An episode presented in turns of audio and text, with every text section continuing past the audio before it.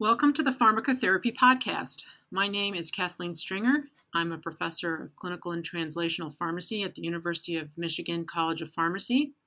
I also serve as a scientific editor for pharmacotherapy. Today we are talking with Dr. Yaman Kaakeh, who wrote a paper that she co authored with a P3 student, James Krenz, titled An Overview of Hyperinsulinemic Euglycemic Therapy in Calcium Channel Blocker and Beta Blocker Overdose, which is in the November issue of Pharmacotherapy.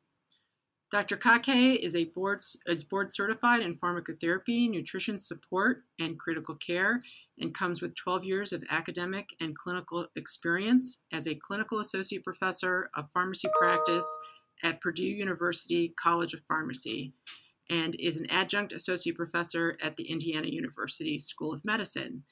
She is currently Chief Medical Officer at Salus Vitae Group. Dr. Kaakeh, welcome to the podcast. Thank you, Dr. Stringer, for the kind introduction and opportunity to be here today. This topic has generated a lot of interest recently, and I'm so excited to be here to discuss our work. Well, thank you. Let's just start out by having you give us a brief overview of the scope of the problem of calcium channel blocker and beta blocker overdose. Sure. Both calcium channel blockers and beta blockers are associated with fatal substance exposures within the United States and worldwide.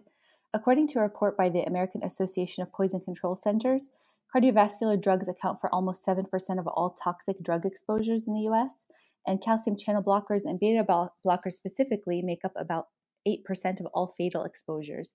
That's why it's imperative that healthcare providers are familiar with the management of these overdoses.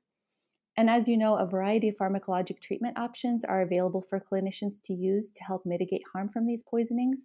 And pharmacists, especially, are uniquely positioned to play an integral role in the management of these cases.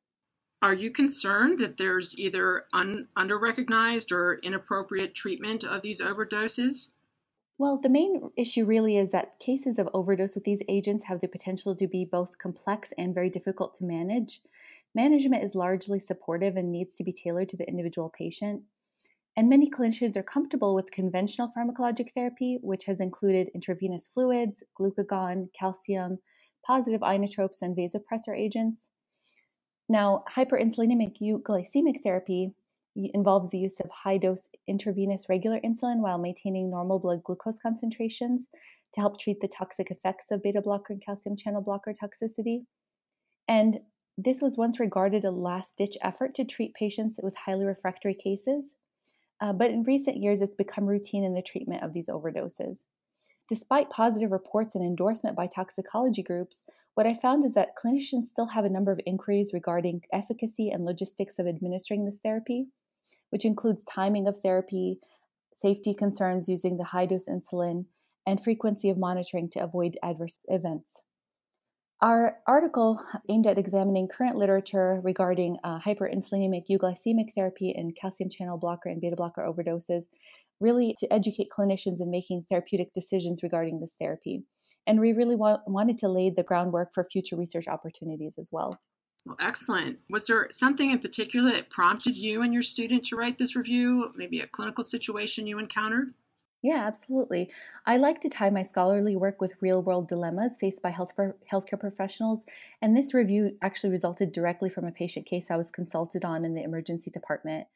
We had a complicated patient being managed acutely with conventional therapy, and the topic of hyperinsulinemic euglycemic therapy was brought up. And although this therapy is no longer a last ditch effort for refractory patients, and I would say it's even routine in some institutions, I could really sense the hesitation among the whole medical team for the reasons I outlined above. Um, therefore, we were really inspired to delve ver- further into the literature to provide more specific guidance for the clinicians on strategies for dosing, for administration, and monitoring process to better care for patients in the future.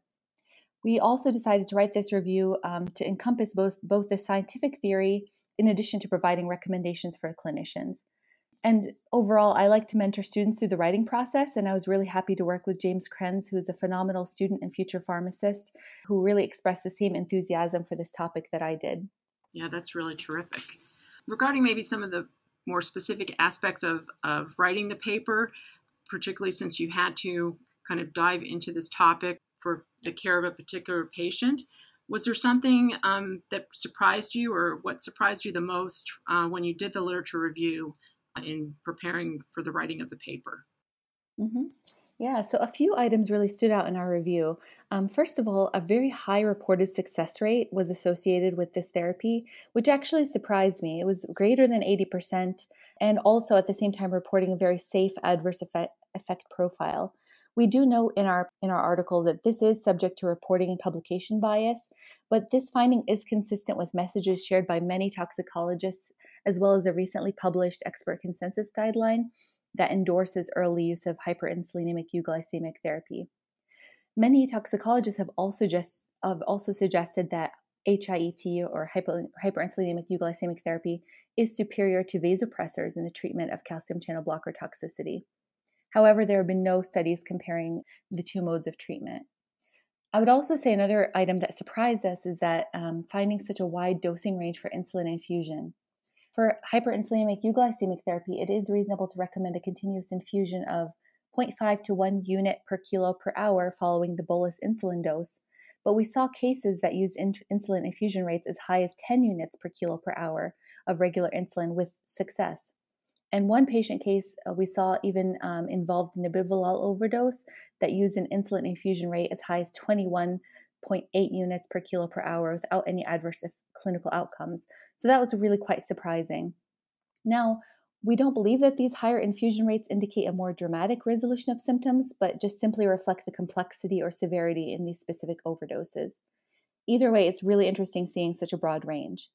And one last item I would say that to add to that that list would be that we even saw some literature to suggest that hyperinsulinemic euglycemic therapy can be used safely and effectively to manage patients who experience toxicity due to properly dosed medications. So, in our article, we actually discussed the case of a symptomatic patient that was on therapeutically dosed beta blocker and whose symptoms were managed successfully with this therapy. Very interesting.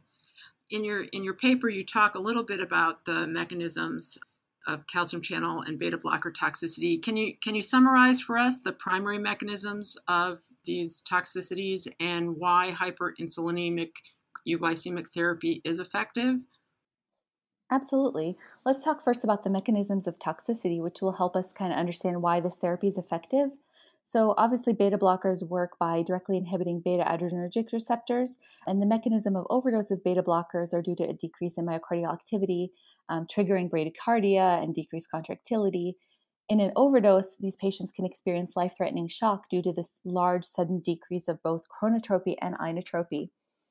Some agents may also have some systemic effects, either based on their drug characteristics, such as cardioselectivity and lipophilicity. So, for example, agents that are more lipophilic uh, have a higher tendency to cross the blood brain barrier and have potentially unwanted side effects on the central nervous system, such as sedation and altered mental status. As far as calcium channel blockers go, uh, these agents directly inhibit the influx of calcium at L type calcium channels, and the toxic effects of calcium channel blockers are primarily due to conduction blockade and reduced contractility of myocardial cells. So, in an overdose, this relative selectivity can potentially be lost, and even dihydropyridines, which normally exert their effects in the peripheral vasculature smooth muscle, can exert negative inotropic effects at supertherapeutic doses. So, this can explain why poisonings of dihydropyridines and non dihydropyridines present similarly, despite their distinct pharmacologic characteristics at therapeutic doses.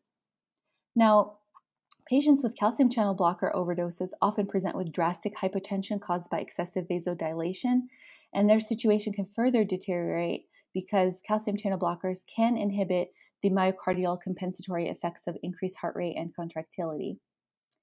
Outside of the cardiovascular system, blockade of L type calcium channels in pancreatic beta cells can result in decreased release of insulin. And this inhibition of insulin secretion explains why patients can potentially experience hyperglycemia and severe calcium channel blocker overdose. In addition, the resulting hypoinsulinemia can further exacerbate the clinical status of the patient since myocardial cells use glucose for energy during periods of stress. Therefore, myocardial cells are pretty much unable to use glucose freely for energy, further decreasing the contractility of the heart and leading to shock. So, overall, the combination of the decreased cardiac function, vasodilation, and the inability to use glucose due to hypoinsulinemia can explain why calcium channel blocker overdoses have the potential to be so deadly and why management of this condition is important. Now, as far as the mechanism of the hyperinsulinemic euglycemic therapy, well, the exact mechanism hasn't actually been defined, but animal models have provided a strong theoretical basis for us. First of all, insulin has direct concentration dependent inotropic effects on human myocardial cells. Therefore, insulin is able to increase cardiac output in both beta blocker and calcium channel blocker overdoses and treat their toxic effects. In addition, uh, euglycemic therapy was also shown to decrease systemic vascular resistance, which can be beneficial in these overdose cases, since the myocardium has less opposing force to overcome to allow adequate cardiac output and systemic perfusion. Other mechanisms tie pretty much to the direct supply of dextrose and dose insulin, which uh, allows for myocardial cells to uptake and effectively exploit glucose as a source of energy. And we've really nicely outlined the proposed mechanisms in figure one of the paper for, for those readers that are wishing to, to delve more into this topic. I would also say that it's important to note that the clinical improvement in blood pressure, mean arterial pressure, heart rate, and mental status is usually seen within, about 30 minutes to four hours from the commencement of, of this therapy, which supports the argument for early use. And I would say it's reasonable to consider this therapy either alongside initial pharmacologic uh, interventions, especially because these patients often require multiple treatment modalities. Now, one final thing I would like to say about um, this this therapy is that that insulin doses with hyperinsulinemic euglycemic therapy are often again much higher than those typically seen by most clinicians. Many practitioners are familiar with IV insulin therapy in the context of diabetic ketoacidosis and hyperosmolar hyperglycemic state, for which the American Diabetes Association recommends an initial uh, intravenous bolus of regular insulin at 0.1 units per kilo, followed by an infusion of 0.1 unit per kilo per hour. However, most successful cases of hyperinsulinemic euglycemic therapy used IV bolus uh, doses of insulin at 1 unit per kilo, which is 10 times the dose for DKA and HHS. And obviously, this can make the medical team a bit nervous uh, however, despite the uh, despite these high insulin doses, current literature suggests that this therapy is safe and effective, especially with close monitoring of electrolytes and glycemic status. And we've really um, outlined the um, our list of recommendations for uh, for maintaining euglycemia and for monitoring in table two in, in the paper as well. Thank you. In your paper, you mentioned that there are still some unknowns about hyperinsulinemic euglycemic therapy. Can you elaborate a little bit? Yeah, absolutely. So, based on the literature review, we really believe that more research is needed in several key areas. First of all, optimal duration of hyperinsulinemic euglycemic therapy is an important question. There does not appear to be any clear indication of when therapy should be discontinued. However, the main concern lies is that the potential for patients to deteriorate into cardiac arrest if this therapy is prematurely discontinued. Some reports um, have suggested that patients can develop significant hypotension if this therapy is, is stopped early. In those patient cases, this uh, hypotension resolved upon reinitiation of the therapy. So it's really unclear when, when it should be started again. Now, there are a lot of factors that go along with the duration of therapy to consider, such as specific pharmacokinetic and pharmacodynamic parameters of the agents, or formulations. So, for example, sustained release or extended release formulations may warrant a longer therapy duration, but again, this can vary based on the duration of when the, when the agents were pretty much ingested.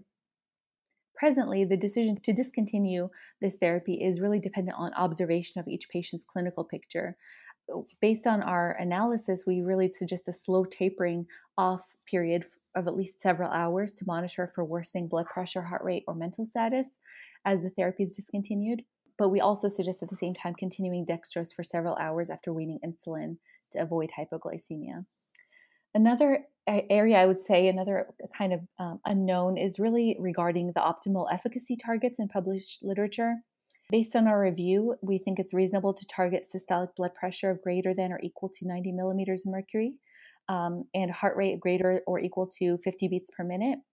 A lot of the studies have really talked about mental status uh, resolution, mental status changes, and that's another reasonable efficacy target. But again, a lot there needs to be more consensus among most studies, just because you know there are some that focus on mean arterial pressure and some that just focus solely on systolic blood pressure and heart rate. So we need to take a closer look at that. Uh, another item I would really recommend for future research is just regarding the frequency of monitoring and specifically more consistently more consistency is needed for serum potassium goal for hyperinsulinemic euglycemic therapy. And finally, I would say that um, more research is also needed on the concurrent therapies. So, for example, we recommend concurrent dextrose and IV fluids. And a recent retrospective chart review found that the incidence of hypoglycemia was lower when euglycemia was maintained with IV dextrose concentrations of 20% or greater. We know that the selection of these IV fluids is really based on provider preference, formulary, and product availability. And another point to consider along with the, this fluids consideration is that these patients are often receiving massive amounts of fluids through through insulin infusions, IV fluids, and other treatments. You know, maybe the patient's on antibiotics or other pressors. The concern for fluid overload is real, and the, the development of pulmonary edema is important to, to watch out for. Along the same lines, there has been discussion about evaluating more concentrated insulin preparations, specifically for use in these patients. Now, obviously, with this, there's concern for patient safety and misadministration. So, obviously, close communication and monitoring is required to ensure that no inadvertent errors exist with a very concentrated insulin preparation. But this would really be an ideal kind of way for patient populations that require more stringent fluid restrictions, such as heart failure and renal failure patients. So, just something to think about in the future. Well, thank you. I hope our, I hope our listeners have, have found this uh, informative. I certainly have. Very much appreciate your time today, Dr. Kaakeh, and, and your contribution to pharmacotherapy. Thank you so much for this opportunity. It was a pleasure speaking with you. You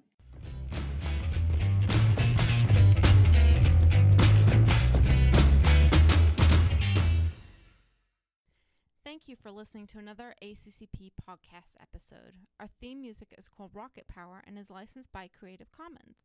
Please take a moment to recommend this podcast and subscribe via iTunes so that you'll get notified of when our next episode will be released.